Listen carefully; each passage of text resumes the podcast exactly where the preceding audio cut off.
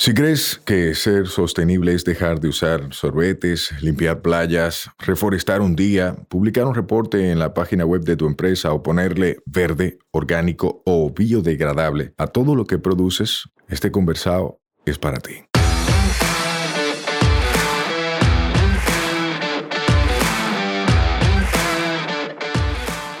En cada conversado sostenible te ayudaremos a romper paradigmas y te compartiremos alternativas y herramientas para que acciones ya, sin excusas.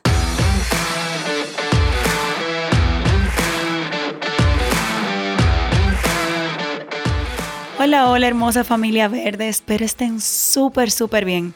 Hemos llegado a un nuevo martes y con cada martes empieza un conversado sostenible que busca abrir conversaciones que transformen, que te saquen de tu zona de confort y de tu excusitis aguda y que empiece a meter mano. Hoy tenemos un invitado que ha metido mano por un par de años, ¿verdad? Largos, que es Cau Batista. ¿Cómo tú estás? Yo estoy súper bien, honradísimo de, de que tú me hayas invitado a que compartamos unos minutitos acá en este conversado sostenible. Y tú sabes que a pecho abierto contigo 24/7. Gracias por aceptar la invitación. Y más que aceptar la invitación, por tener razones para contar. Porque mucha gente quiere hablar, pero no ha hecho nada de lo que puede hablar. Hay muchísima gente que quiere hablar y que quiere tener el spotlight y quiere agarrar un micrófono y quiere subir al escenario, pero ¿y el crédito tuyo? ¿Dónde que está? ¿Qué es lo que tú has hecho? Mera teoría. ¿Qué es lo que tú has hecho? Sumamente. Para que la gente te conozca un poco, ¿quién eres tú? O sea, cuéntame cómo tú te describirías como ser humano. Mira, eh, ya me la pusiste difícil arrancando. Dije para empezar deep. Yo, yo soy ultra eh, open mind. Eh, no me limito nunca. Para mí, adquirir cualquier tipo de conocimiento es una, es una condición sine qua non. Para mí, el conocimiento nunca está de más. Lo que está de más es la manera como tú lo empleas. Soy súper sensible para muchas eh, situaciones y causas. Y, y, eso me ha obligado a tener que ir construyendo poquito a poco una coraza. Porque había muchas cosas que, que cuando tú la vives de frente te, te. Te, te, marcan, te afectan definitivamente. Pero para, para, muchas situaciones todavía, principalmente el ámbito ambiental, que es en el que nos desenvolvemos, no, no he perdido la, ese grado de sensibilización, que es lo que prende una pequeña chispa para uno tratar de articular soluciones. Eh, muchas veces dándonos de frente con la pared, entendiendo de que no son, no son de, de, líneas rectas para tú resolverla de una vez, nada por el estilo, y en países como el nuestro, que nos falta tanto para avanzar. Eh, más o menos eh, eso. Soy un enfermo con mamá natura, yo no cojo corte con ella. Eh, mi, digo relajando que mi, mi eh, psicólogo profesional está metido entre una montaña. Cuando necesito eh, botar un poco, yo arranco para la primera loma que me encuentre. y... Óyeme, eso es tan cierto, viejo, compartimos eso. Cuando yo siento que estoy como volviéndome loca, medio estresada, ya espérate, a mí lo que me hace falta es el monte. Exacto, sí, sí, sí, sí, definitivamente eso es una, es una, hay un imán natural eh, que quienes hemos tenido el privilegio de, de encontrar ese magnetismo con, con, la esencia de nosotros como seres humanos, con la madre naturaleza, de ahí en adelante es, es simplemente eh, innegable. Y tenemos que acudir de manera frecuente como que a, a darnos ese, ese, bañito, ese refrescamiento de, de, la mente para poder seguir entonces dando o tratando de dar lo mejor de nosotros. Y ese es más o menos mi, Así como de manera resumida. De manera resumida, señor, él dijo un 0.5% de lo que es él. Pero vamos a quedarnos ahí. Porque la gente tiene que indagar y tiene que conocerte más. Y tiene que, después de este conversado, interesarse por las personas que tienen una trayectoria en beneficio de todos. Que no se han enfocado solo en lo particular, ¿verdad? Eh, y que están intentando, desde su alcance, en el alcance que han tenido a lo largo de la vida, hacer algo positivo, agregar valor donde están. Y yo te considero a ti una persona así. Oh, gracias. De verdad. Y en lo profesional, ¿en qué te formaste tú? ¿De dónde vienes? Cuéntame un poquito de tu trayectoria. Mira, hay un dato particular que siempre, bueno, siempre no, pocas veces he compartido, pero, pero siempre lo tengo presente. Eh, quizás parte de, de una base de lo que me provoca siempre estar en movimiento es el hecho de que por situaciones de trabajo de, mi, de mis padres, yo viví en 10 ciudades diferentes del 10 ciudades. Sí, la capital fue la última. Y dije, mira, yo de aquí me muevo a los otros sitios a conocer, disfrutar, trabajar eh, y terminar de conocer nuestro país. Pero viene, hay, hay, un, hay un tema ahí. Realmente nací en, en Moca, y, pero toda mi familia es montecristeña. Entonces, entre Moca, San José de la Mata, Nagua, Higüey Jabón, Gaspar Hernández, Río San Juan, eh, Montecristi y Santo Domingo son más o menos algunos de los municipios donde, Señores, donde residí. Fue este hombre guía, guía del país por experiencia vivencial. Más o menos. Hasta que ya eh, el bachillerato lo, termino en Montecristi, estudié en un colegio de monjas. Lo que nunca mis padres se descuidaron fue en que independientemente del lugar donde estuviéramos viviendo, la educación eh, fue, un, fue un pilar en ese sentido. Y ya entonces vengo a Santo Domingo eh, con todas las dudas que, como decimos los campesinos del Cibao, con la hierbita en la espalda, con todas las dudas de, de, cómo, de cómo avanzar.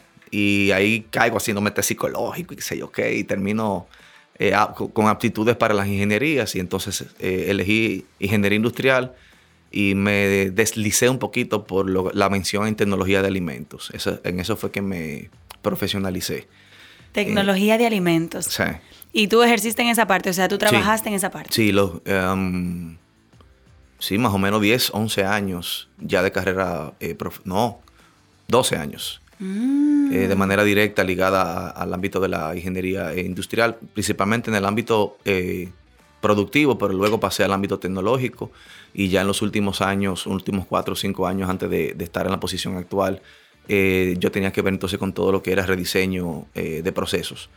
nunca me detuve en el hecho de seguir haciendo diplomados, cursos técnicos, capacitaciones y todo lo demás para uno tratar de mantenerse al día. Y, y de ahí entonces gané experiencia en, lo que tiene que ver con eh, rediseño de procesos en base a las normas ISO y tuve par de trabajo en ese sentido también, o sea que eh, estoy entendiendo, fue dando vuelta. Estoy entendiendo varias vainas ahora, porque yo siempre te veo a ti como estructurado y como, ok, ¿de qué es lo que estamos hablando? ¿Hacia dónde vamos con esta conversación? ¿Cuáles son los call to actions? ¿Cuál es el next step? Y esa estructura tiene que ver mucho con tu formación. En todo sentido. Me gusta, me gusta. Señores, esto no me da para mí. No crean que cuando yo traigo un invitado yo me sé todo. Yo también me entero aquí con ustedes. Me gusta saber eso, que vienes de esa formación, que vienes de estándares, que vienes de procesos, porque yo siento que eso es lo que le falta al país, como que sistematizar cosas que siempre se hagan bien, aunque cambie la gente. En todo sentido de la palabra. Si nosotros no tenemos un, establecidos eh, sistemas o formas que, se hagan las cosas de manera correcta, sin importar quién esté dirigiendo en ese momento, entonces el país cambia de rumbo cada, cada cambio de gobierno. Y, por eso es tan importante que como país sentemos la base de manera institucional, para que por fin entonces podamos tener una palanca firme eh, o una base firme en la cual apalancarnos para, para que cambiemos ese subtítulo de subdesarrollo por la siguiente etapa, ¿verdad? Que ojalá la podamos alcanzar estando personas como tú y yo en vida. Porque esa es la aspiración que tenemos todos. ¿tú Sí, ese es el sueño, el ideal y para lo que estamos trabajando. Ese es el pleito que estamos echando. Sí. Y esas son las vainas que tenemos que resolver. y, y, cosas así como que tú no sabes el día ya cuando te llegan y tú dices, óyeme, pero el rol es a ti que te toca ahora. Eh, wow. No es como que, como que te diga, mira, es mañana que tú vas a empezar. No, no, no. mira, ya, es a ti que te toca, dale para allá. Es a nosotros que nos toca, señores. ¿Ustedes están escuchando? Ya, es a nosotros que nos toca. Es a nosotros que nos toca. A ti, sin importar la edad que tengas, a ti que escuchas, es a ti que te toca este pleito. Exactamente. No le ponga nombre, no señale para ningún lado. Asume tu rol, que te necesitamos. Correcto, porque la mayoría de las decisiones que tomamos como país son decisiones colectivas. Colectivas. Que tenemos representantes en las diferentes instancias del, del Estado. Sí, pero son decisiones colectivas. Nosotros elegimos representantes. Y si los elegimos mal, entonces tenemos malas decisiones. Totalmente. Y si tenemos malas decisiones, entonces el país no avanza. Totalmente. Y, de, ese fango, ¿verdad? Eh, no quiero mencionar esa palabra. No, pero es así. Yo podría decir otra palabra un poco más fuerte porque yo me permito ser irreverente, pero vamos a dejarlo en fango. Cau, me encanta conocer que vienes de la ingeniería, que vienes del ejercicio de tu profesión, que no es nada más y que el título para colgarlo ahí, pero lo que he hecho toda mi vida es otra cosa, que eso no está mal, pero me gusta que hayas tenido el chance de ejercerlo, porque eso es lo que te permite en la práctica internalizar que los procesos sí son funcionales y que sí ahorran dinero y ahorran tiempo. En todo sentido de la palabra. Eh, bueno, tengo... Ah, la universidad te da marco teórico, marco conceptual, de esto que lo otro, pero la práctica ya te la dan los trabajos. Y para mí, tuve una gran universidad que fue Cervecería Nacional Dominicana. Durante, Ay, papá. Con nueve, um, sí, nueve años en ella. Eh, trabajé en tres áreas diferentes. Eh, inicié en packaging. Eh, cervecería en ese entonces tenía cuatro normas ISO. O sea, o tú lo hacías bien o te partían. Ay, mamá. O sea, había que hacerlo bien, sí o sí. Eh, fue una etapa de bastante aprendizaje que sentó una base eh, a nivel de experiencia eh, significativa en mí, es innegable. y luego por ahí seguí con Centro Cuesta Nacional, a una empresa que se llama Plásticos Multiform, en la zona Franca Isabela, que me dio mucho del conocimiento de residuos sólidos, del bueno y del malo. Lo, lo tomé de esa experiencia laboral, me abrió muchas dudas y me puse a investigar en ese sentido, me puse a hacer cursos técnicos, eh, hasta vaina virtual, que en ese entonces no eran tan... tan famosa como ahora. Como ahora, que, la virtualidad ya es, parte de nuestro día a día.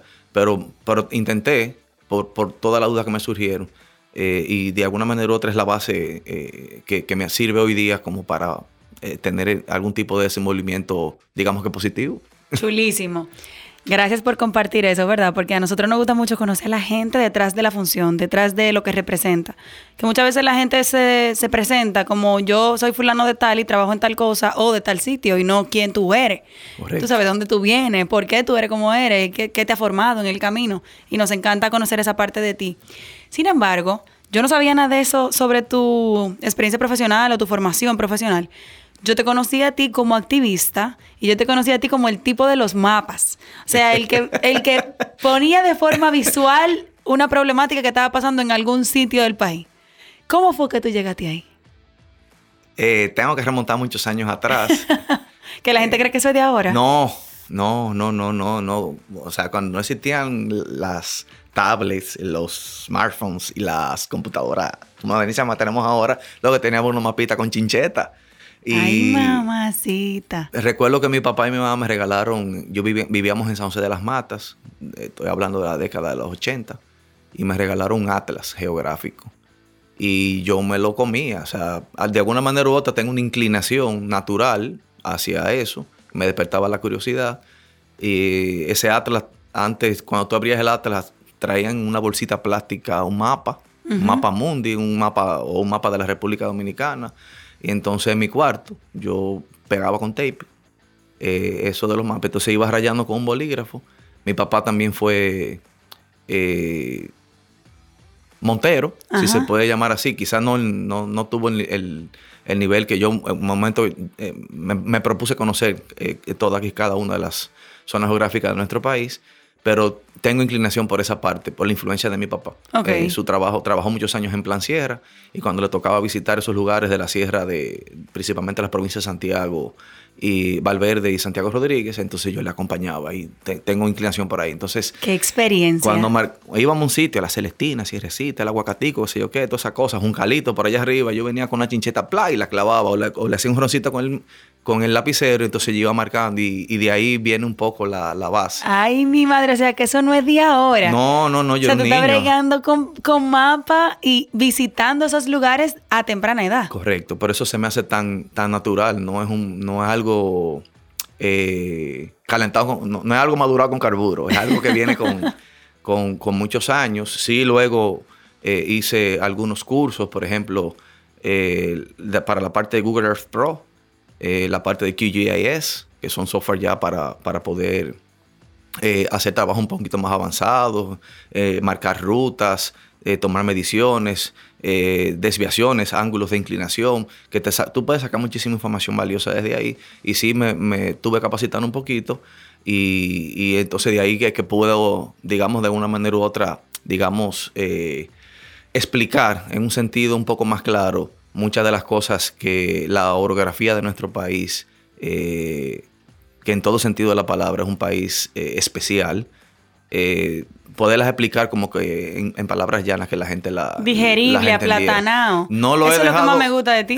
no lo he dejado de hacer. Lo único es que ahora lo hago de manera interna. Ah. Eh, o sea, yo no he parado en, en, ese sentido. Lo único que la, en esta situación actual en que estamos, ya como parte del Ministerio de Medio Ambiente, sí lo vivo haciendo de manera interna, porque eh, eh, digamos que en todas las estructuras sociales, cada quien tiene su parte, juega su rol y, es lo mismo, habían personas que ni siquiera, eh, o sea, están ahora con nosotros en el ministerio y no, o sea, no, no, lo podemos culpar. No, no, no, no tiene, no tiene nada malo eso. Sí, que tenían que ir al campo a darse cuenta de algo y no utilizar la tecnología a su favor. Correcto. Eso pasa hasta en el sector privado, señores. Eso no es una vaina nada más del no, gobierno. No, no, no, no. Es que es, simplemente lo que somos como país. pero no solamente República Dominicana. En todo el mundo es así. Cada quien tiene una aptitud o un tipo de aprendizaje y el trabajo en equipo, ¿en qué consiste? En que cada quien aporte su grano de arena para que el trabajo se logre. Exactamente. Entonces, desde ese punto de vista, parte de las cosas que me han tocado hacer vienen, están muy inclinadas por esos conocimientos que fui eh, adquiriendo eh, con el tema de la mapología. Chulísimo. Antes de entrar a tu actual función, cuéntame qué era lo que tú hacías. O sea, ¿por qué fue que mucha gente se enteró de CAO? Oh, ¿Qué es lo que tú hacías con los mapas? Eh, Háblame de eso.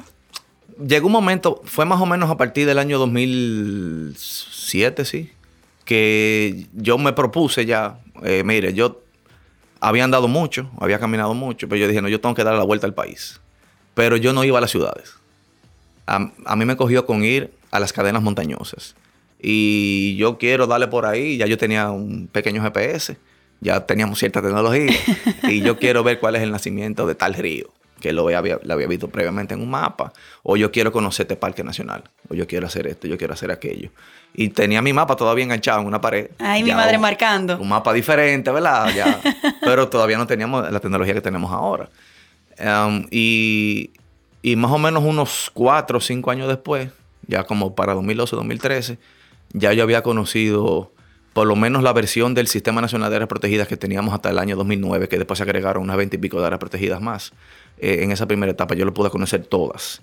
Pero yo no iba de que, ah, que me voy a hacer una foto aquí para que me vean que estoy en Parque Nacional Sierra de Neiva. No, yo iba a caminarlo, entender por qué, buscando información de por qué este parque es importante, cuál es el tipo de, composición boscosa, por qué fue que se declaró, o sea, cosas así. O sea, metiéndote en investigación, estudio, o sea, tú estabas estudiando. En todo sentido de la palabra. qué chulería, señores, pero vamos a cogernos todito con esa vaina. Eso puede ser un vicio genial. en ese, en, dale, dale. en ese camino eh, de tantas eh, dudas, en ese proceso grande de aprendizaje, entonces eh, el destino conspira y me fue poniendo gente delante. O sea, yo tengo el privilegio de haber sido alumno, entre comillas, o sea, de, de, la vida de la doctora Yolanda León, de, de Grupo Aragua. de Don Delson Bautista, eh, de Fundación Acción Verde, don Cucho Carvajal, Academia de Ciencias, doña Ivonne Arias, de Grupo Jaragua también, Academia de Ciencias. un cuadro importante de mentores que tú tienes ahí. Exactamente. Cuando vieron, este muchachito, tenemos que encaminarlo. y yo cogí mucho cocotazo, o sea, en el buen sentido de la palabra, para, aprender, para aprender con ellos. Y de igual manera, personas bien jóvenes, o sea, yo súper amigo de Johan Nater, eh, ultra amigo de Ariel Contreras, todavía somos, somos Montero full, no, no, ahorita, en, bueno, no se puede decir la cosa, pero es un par de semanas, vamos para Valle Encantado y qué sé yo. Eso no para, eso no puede parar. Y es la manera de nosotros de ser. Y Ariel se ha capacitado bastante. Eh, recientemente hizo, una maestría en, conservación de biodiversidad en, Reino Unido. Ariel está fajado con su, con su tema.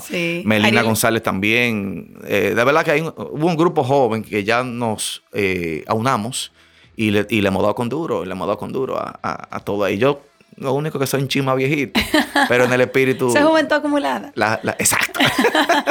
Una pregunta, entonces tú en el 2012 más o menos empezaste con los mapas a hacer algo más, porque tú hiciste un activismo identificando y visibilizando situaciones que estaban ahí, que porque eran de repente remotas, no estaban siendo de conocimiento público. Correcto. Y tú las visibilizaste. Correcto. Hiciste activismo sobre esos temas. Sí, cuando ya las redes sociales empezaron a tomar un poco más de auge, principalmente Instagram, que es la que, eh, digamos, más alcance ha tenido, eh, empecé a, sentir como que la necesidad y con varias cosas que sucedieron, principalmente, yo nunca olvido ese gran incendio que tuvimos en Parque Nacional Valle Nuevo año 2014. Todavía no, Instagram no era una herramienta eh, de, interés masivo, pero sí creó en mí muchas eh, dudas de por qué teníamos un incendio de esa magnitud.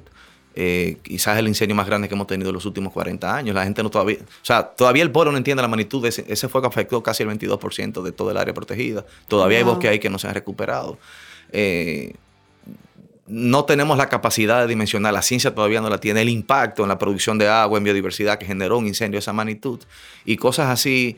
Eh, el plan de rescate del Parque Nacional Valle Nuevo en el año 2016 también detonó un montón de cosas. La, Estoy tratando de buscar la frase, pero la, gestión pasada del Ministerio de Medio Ambiente también detonó muchas necesidades. Señor, una gestión terrible. Para el olvido. Eso yo me lo voy a permitir decir, ¿verdad? Yo, Sayuris Bonet.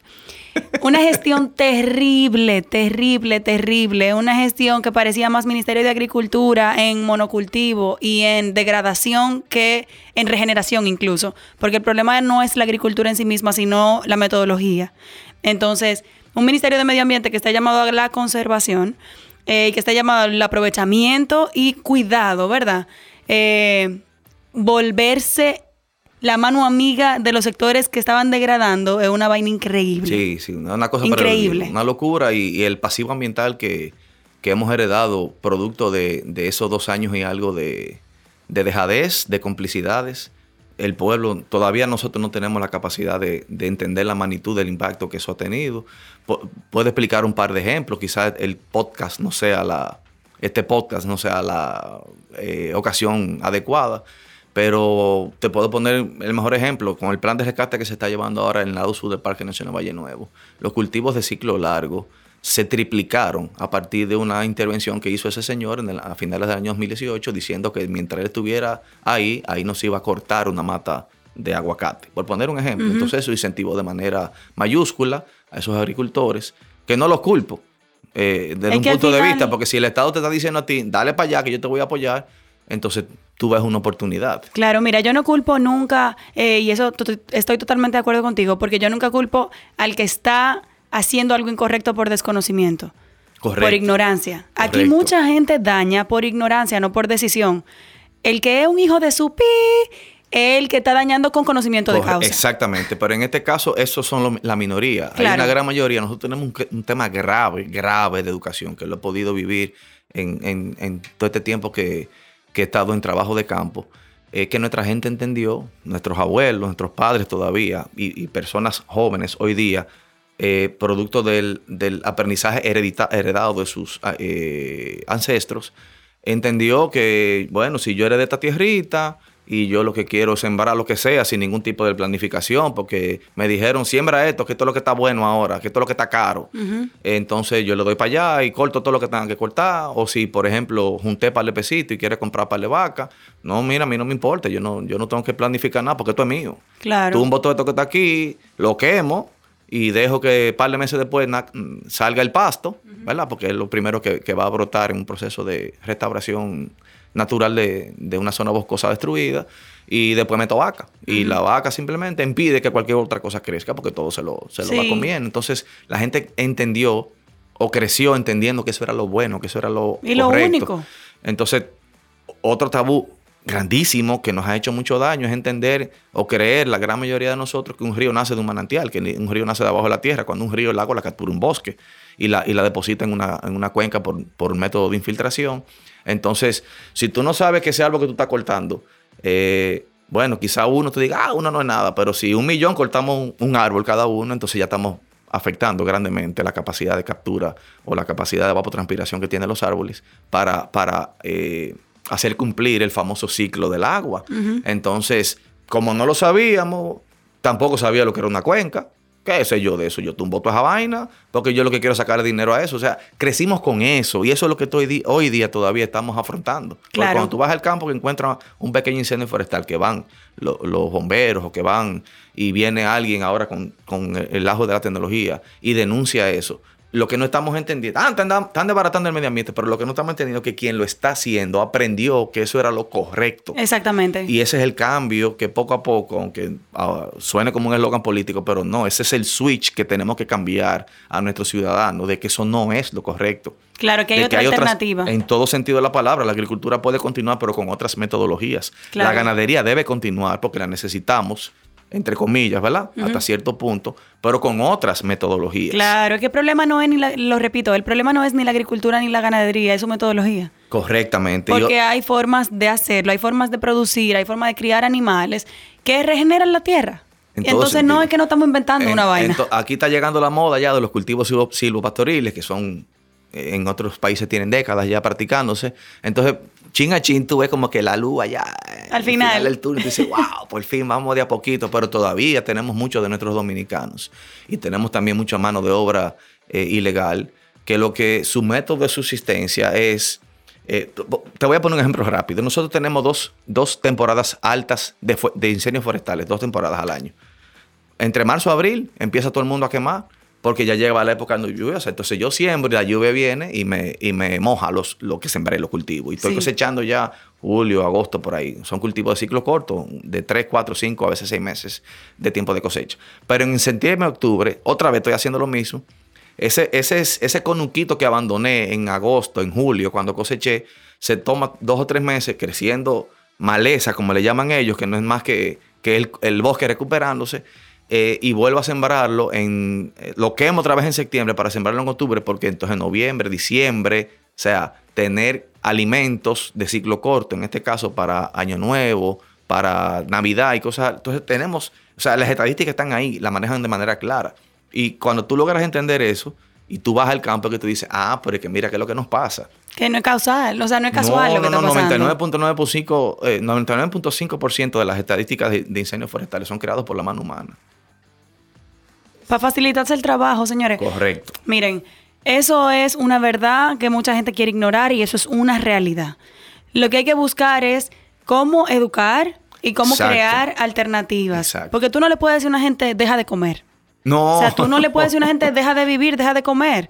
Lo que ha hecho tras generaciones a nivel histórico en su familia, que lo deje de hacer porque está dañando la naturaleza. Y que, es lo único que aprendieron a hacer. O sea, hay que entender el, contexto social de lo, que está, de lo que está sucediendo para entonces poder poco a poco. Y hay que, te decía ahorita, la solución no es lineal, la solución es transversal y toma, tomará mucho tiempo. Ahora bien, como también decíamos ahorita, hay una generación que está aquí ya que, es la que tiene que decir, papá, es a nosotros que nos toca, tú oye, eh, porque ya tenemos otro conocimiento, claro. tuvimos el privilegio de, ver de una manera diferente las cosas, de entender cómo funcionan las cosas, entonces podemos ir poco a poco cambiando como que, contagiando a los demás para que podamos tener un futuro sostenible. Me encanta. Cabo, entonces después de ese activismo, tú eras parte de ese, ese ambiente que en un momento tuvo una, y ahora sigue teniendo, pero en un momento tuvo una explosión a nivel de activismo medioambiental, causas, marchas. Incluso tú fuiste eh, una de las personas que tuvo voz activa en Tarima en, la Plaza de la Bandera. En la Plaza de la Bandera. me encantó. O sea, cuando yo te vi ahí, yo estaba diciendo, ese es mi amigo. es lo que él está diciendo me representa. Tremendo privilegio ese fue para mí. Me encantó verte ahí. Y eh, tú llegaste ahí representando personas que tenían el mismo sentir que tú. Correcto. Que te eligieron a ti como vocero de causas. Correcto. Así es.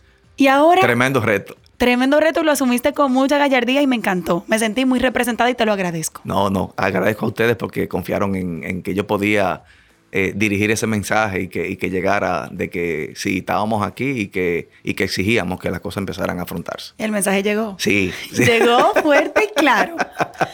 Entonces, ahora, ¿en qué es lo que tú estás? No, hablando rápidamente de eso, ese ambiente, eh, tengo que decir de manera muy orgullosa que ese, ese grupo tomó iniciativas desde el punto de vista incluso de, constituirnos en ciudadanos como actores civiles para, eh, a través de los, de, los derechos que nos otorga la Constitución y las leyes, eh, e, emprender procesos judiciales eh, que gracias a Dios hoy día ya se están cumpliendo esos veredictos que se tuvieron. o sea que se tomaron pasos que históricamente en otras épocas, debido a las diferentes situaciones eh, de crisis democrática que hemos tenido no se hubiesen tomado. Y, mira que cuando nos tocó tomarlas en ese momento, recibimos muchos mensajes de amigos y familiares, no te metas ahí, no te metas en ese lío. Te, te pueden hacer este tipo de daño y, gracias a Dios sí, recibimos amenazas y cosas así, y muchos comentarios negativos eh, de, la parte eh, impactada, digamos así, pero gracias a Dios no, no, sucedió todo lo contrario, todo lo contrario. hoy día digamos que nos sentimos eh, no orgullosos porque eh, son decisiones difíciles, pero digamos que el trabajo se pudo, se pudo eh, cumplir en ese sentido. yo también a la sazón entendí desde un principio que lo que yo recibí por haberme tratado de educar tanto, yo tenía que empezar a, a diseminarlo entre los demás. Y yo perdí la cuenta, pero había un momento en que yo estaba llevando un check de, las, eh, de los procesos de charla que yo estaba emprendiendo, principalmente con temas de cambio climático, eh, áreas protegidas y residuos sólidos, y fueron unas 70 y algo de, charlas. Wow. Eh, nunca cobré un centavo, para que la gente le quede claro, porque era con una intención totalmente altruista. Pudimos estar en, en muchos de los, o sea, en las grandes ciudades de nuestro país, tanto a nivel universitario como a nivel de colegios y escuelas que nos invitaban, como de grupos ambientales que estaban surgiendo en ese momento, para que les habláramos, les guiáramos. Y, o sea, un privilegio absoluto en, ese, desde ese punto de vista. Eh, muchos grupos también nos invitaban para que les acompañáramos a actividades de campo. ayudé, un honor, lo tuve también a, el equipo de Alejate con Ale, Alejandra Gil, Manita, dale un abrazo y un beso. Y a Eric Willy también. Eh, un día en una conversación le digo, Ale, pero quizás ustedes no se dan cuenta que tus excursiones, el 90-95% de ellas tocan un área protegida. Tú estás relajando, Cao, como la voz, la voz de Yo que una charla a mi super staff con todo eso. No, por mira, vamos a ponerle fecha a toda esa vaina. Tú sabes que, en una de las excursiones de Ale, déjame hacerte paréntesis, que fue a Montecristi, tú fuiste. Sí, yo fui. Sí, sí. Y ahí yo estaba tan feliz porque tú ibas ahí como dándole apoyo al staff, hablando de Montecristi, pero desde una perspectiva, no de que, que este sitio famoso vamos a tirar una foto y vamos a irnos. No, vamos a conocer qué es lo que hay aquí. La otra cara de la moneda. Me encantó. Sí, sí, lo mismo pude hacer con el equipo de Alejate con Ale, como en 10, 12 ejecuciones diferentes, a diferentes destinos de, o sea, incluso el Parque Nacional de los Haití, la zona de Samaná, Trudillé varias veces, que es impactante. Eh, uf, no, Ale, no, no me mate, que no me estoy acordando de las otras. Montecristi yo sé que fueron varias veces. O sea, fue, fue un privilegio total en ese sentido, porque Ale, como educador al fin, tiene tiene una visión diferente de lo que son las excursiones que ella, que ella realiza y tiene un impacto bastante positivo, no solamente en la comunidad, sino también en quien consume sus excursiones. Sí. Entonces también viví esa, esa parte hasta que a finales del, no, finales no, como en septiembre del año 2, agosto del 2020, fue básicamente, eh, como parte de eso, ese ambiente, recibimos un mensaje de un grupo que se llamó, eh, yo creo que esto lo conoce poca gente, la, era, era un grupo de jóvenes que estaba atado a lo, que ya hoy es el, el, partido de, gobierno. Okay. jóvenes revolucionarios, algo así se llamaba, con un mensaje de que ellos querían, solicitándole a a ese ambiente, que se diera una charla sobre medio ambiente, sobre temas de área protegida y todas esas cosas. En el partido que actualmente de gobierno. Correcto, correcto. En ese momento estaba iniciando el, proceso de campaña. ese Ambiente, como un órgano independiente, es, muy cuidadoso de eso. Y pero al mismo tiempo decíamos, conchale, pero, pero que a final de cuentas son ciudadanos que están solicitando en que, en que nosotros compartamos con ellos conocimiento. Entonces. Claro, no se quieren parcializar, pero tampoco quieren dejar de educar. Correcto. Vamos a ver cómo jugamos con esto. Y, le dijimos que sí. Entonces me tocó eh, hacerlo. Para mi sorpresa fue un, evento... Eh, de alto nivel. Sí, sí, que fue la que hoy es la primera dama, que nos honra con ser eh, primera dama, la señora Raquel Albaje. Estuvo ahí, eh, les encantó. eso también es una experiencia vivida muy positiva.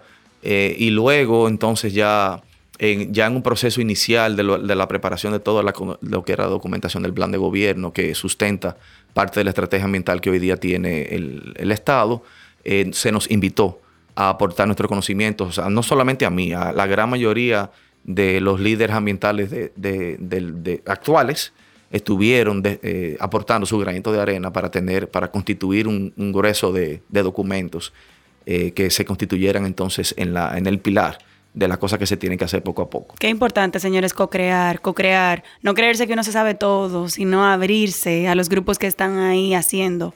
No llegar a inventar las ruedas, sino ver quién es que está corriendo en ella. Correcto. Entonces, chulísimo. Y no poner el freno, sino unirte a él y acelerar más la, cosa para, para que el proceso de cambio tenga efecto. Entonces, de ahí te, hicieron alguna propuesta. O sea, el tiempo pasó y ahora tú estás dónde. Sí, eh, se me invitó entonces, eh, ya en, más o menos en julio del año 2020, a, formar parte entonces de la estructura actual del Ministerio de Medio Ambiente y Recursos Naturales. Eh, fue un proceso difícil, pero hermoso, donde trataban de ver dónde yo podía encajar. todos sabemos que el Estado tiene eh, influencias que vienen de la parte política. Yo no vengo de parte política, entonces eso se, se constituyó, digamos, en una, en una especie de proceso eh, de selección donde, donde tratar de, un perfil como yo pudiera encajar, pudiera aportar. Y de buenas a primeras, pues tuve el privilegio de que me dijeran, bueno, mira, nosotros queremos que tú tienes que asesorar al ministro de Medio Ambiente. Y la, yo que tengo la calva grande, las cejas me pasaron más para atrás de la calva y yo dije, Dios, eh, o sea, yo tuve que pedirle, usted me dan un día para yo sopesar esto, porque era la primera vez que me implicaba entonces, número uno, trabajar para el Estado y número dos... Directamente con el ministro. Concha, le asesoraron a un, eh, un funcionario de primer nivel, no es paje coco. Sí. O sea, a ver si, si, podemos entender, o sea, lo que yo le pueda decir a ese señor puede influenciar de manera positiva o negativa en un proceso de toma de decisiones. Entonces, yo no me cojo el medio ambiente arreglado, como dije ahorita, yo no cojo corte como manatura. Entonces, o sea, implica una responsabilidad grande. La implica en todo sentido de la palabra. Yo tuve que hablar con mi familia. Miren, señores, porque si yo arranqué, yo, yo no paro. O sea, yo, yo soy un perro, o sea, un perro, no un burro trabajando, como decimos en buen dominicano. Yo no paro, yo no, yo no le voy a parar a eso. No le voy a parar. Y gracias a Dios la familia lo entendió. Mis padres, mi, esposa, mi, lo, entendieron. Dijeron, ¿y qué es lo que tú estás pensando? Si eso es lo que te apasiona. Vamos arriba. Exacto. Y... ¿Aceptaste? Sí, acepté. Y, debo decir que ha sido una experiencia ultra satisfactoria. Eh, he tenido la oportunidad de poder aportar desde adentro, desde adentro muy fuerte. Eh, el Estado dominicano es como la sociedad dominicana donde cada quien expone su punto de vista, donde hay gente que entiende que debe ser por una vía, por la otra, pero al final de cuentas existe algo que se llama la ley. Y todo se tiene que circunscribir a eso. Entonces, en el caso del trabajo que yo realizo, trato de que las cosas que me toca sugerirle o asesorar al ministro o los proyectos que se nos asignan, estén entonces, es todo, estén al margen de lo que dice la ley. Cumpliendo lo que dice la ley. Es tan sencillo como es. O ese es el librito que todos acordamos que tenemos que obedecer. Así es. Cao, yo te voy a decir una pregunta que voy a cruzar una línea de repente. Sí. Pero que yo entiendo que la gente tiene que escuchar de primera mano si eso pasa o no pasa en nuestro país. Tú eres un activista. Yo te considero a ti un activista. Un aliado nuestro como sociedad, como movimientos ambientales, como gente que está en busca de la sostenibilidad, como gente que es el dedo acusador del que está dañando lo que tenemos nosotros como activo ambiental. Y verte ahora en el Estado y verte cuando tú asumiste la posición en el Estado, a mucha gente le causó ruido. Porque dijeron, coño, este gobierno entró a neutralizar a los activistas. correcto. Entonces ahora quieren callar a la gente que normalmente habla. eso es así, o sea, eso pasa. Para nada, para nada. cuando una voz es genuina, no hay forma de que la callen. Ahora, ¿Cómo fue que tú dijiste? Cuando una voz es genuina, cuando hay una intención genuina, no hay forma de que se calle. Eh, Señores, eso es poderoso lo que él acaba de decir eso ahí. No hay, eso no hay manera. Eh, lo único que la lucha se libra de manera interna porque tengo ahora la capacidad de poder aportar desde el Estado. Desde el Estado. Y quizás en el futuro, más adelante, que poco a poco se van a ir viendo las cosas en las que de alguna manera u otra. Yo sé que el que, el que me conoce sabe por dónde van las cosas, en las cosas que hemos podido aportar y las cosas que hemos podido influenciar. Pero, eh, o sea, yo me manejo dentro eh, articulando procesos para solucionar diferentes denuncias que llegan.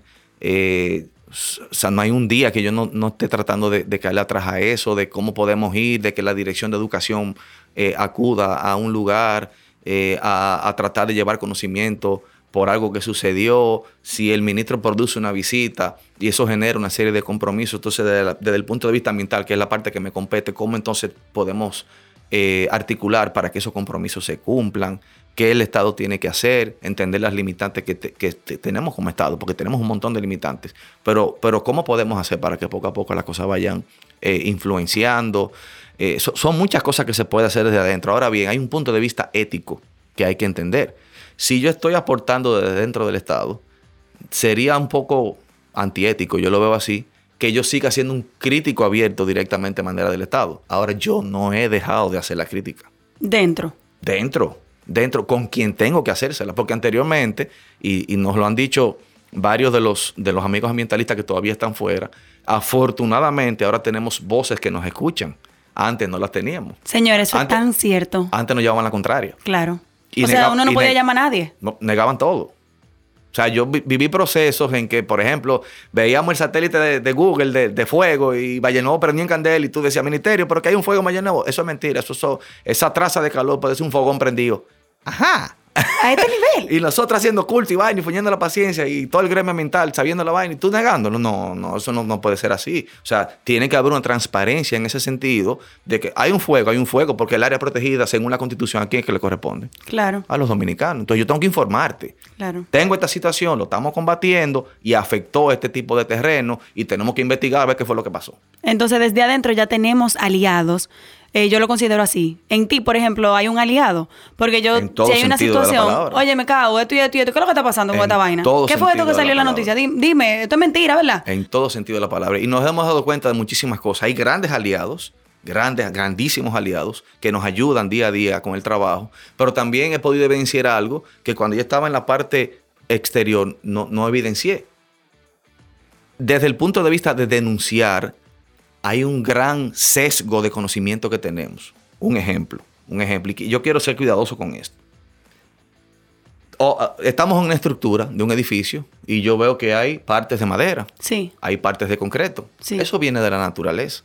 O sea, quiero decir con esto que nosotros necesitamos la madera, necesitamos la extracción de materiales para poder seguir desarrollándonos como, como país, como sociedad. Claro, que no se puede ir al extremo. Correcto, correcto. Entonces, ¿qué sucede? Cuando una persona está en la calle, puede ver que viene un camión cargado de troncos de madera, sube un video y dice, están acabando con la loma, medio ambiente nacional, hay que votar el ministro, hay que hacer un montón de cosas. Sin conocimiento, evidentemente. En todo sentido de la palabra, sin saber si eso viene de un plan de manejo. Cuando te viene a ver, de verdad es un ilícito. Y, lo, que, lo que me ha dado duro es, es que yo trataba de, cuando iba a emitir una denuncia, hacerlo con base. Claro, después de una investigación. Por eso ganamos un amparo ante el Tribunal Superior Administrativo, porque no era inventando que estábamos, era tratando de reunir evidencia para poder hacer una denuncia con peso, para que después no hubiera argumento para negarla. Pero es que la gente tiene la boca y, el teclado bien ligero. Correcto, entonces no hemos dado cuenta de eso y hay, hay muchos ilícitos que se denuncian que cuando tú vas, están cumpliendo con un proceso regular.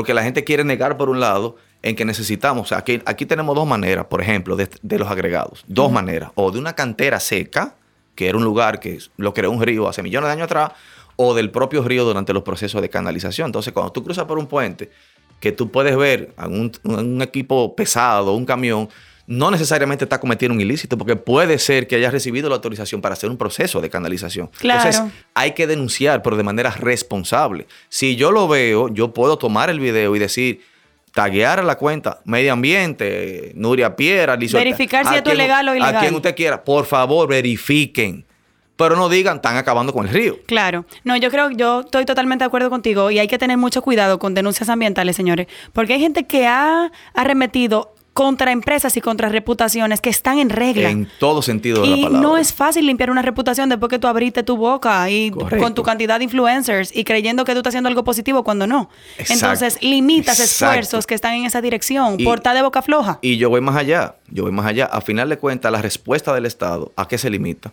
Es al cumplimiento de la ley. Claro. Entonces, si la ley, por desde tu punto de vista, bueno o mala, es la ley. Claro. Entonces, si tú vas a accionar tu, tu brazo de poder, pero al mismo tiempo tu limitante, es lo que diga la ley. Sí. Estamos ahí, ese, es nuestro marco. exacto, ese es nuestro marco. Entonces, por ejemplo, gente que dice, tienen que meterlo preso dos años. Bueno, pero espérate, la ley me dice a mí que yo. No, la ley dice. La ley dice que en el caso del medio ambiente, el brazo articulador, que es el Servicio Nacional de Protección Ambiental, de acuerdo con la ley, puede apresar a una persona 48 horas.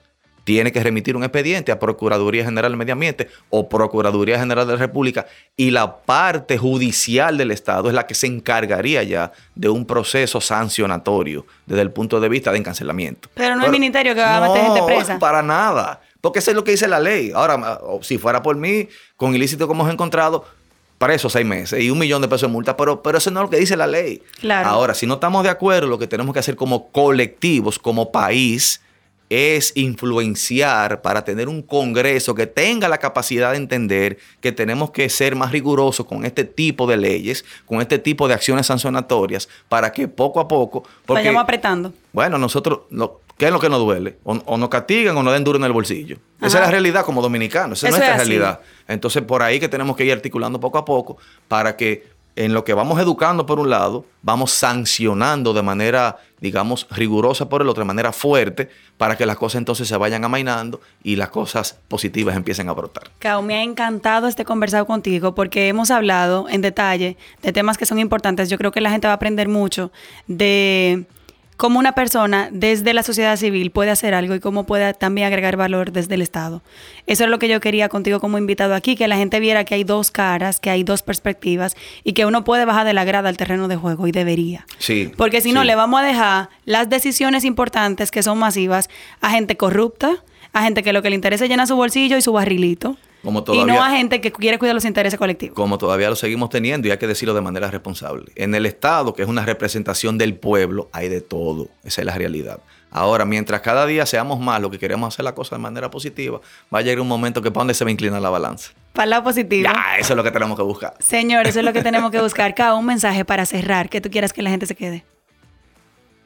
Que tenemos que seguirnos empoderando como sociedad, que esto es un trabajo de todos, no son dos o tres magos que lo van a resolver, sino que es un trabajo eh, unido, colectivo.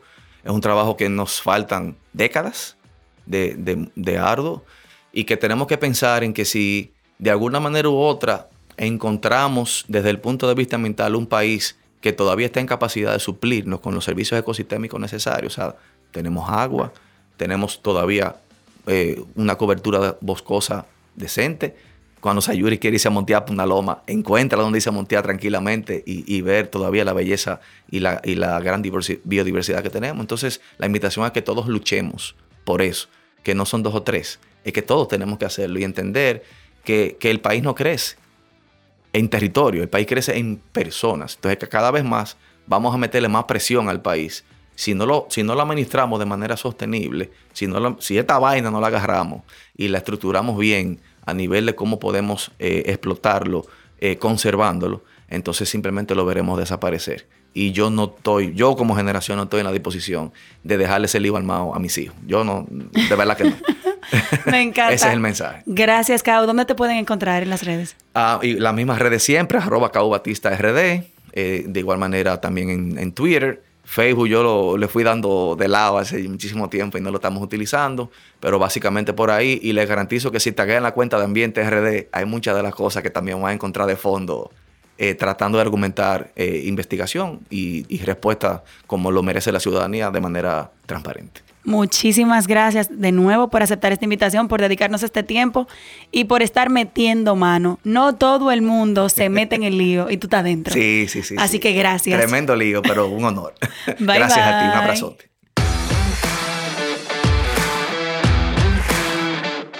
Este podcast se graba en nuestra casa, M33.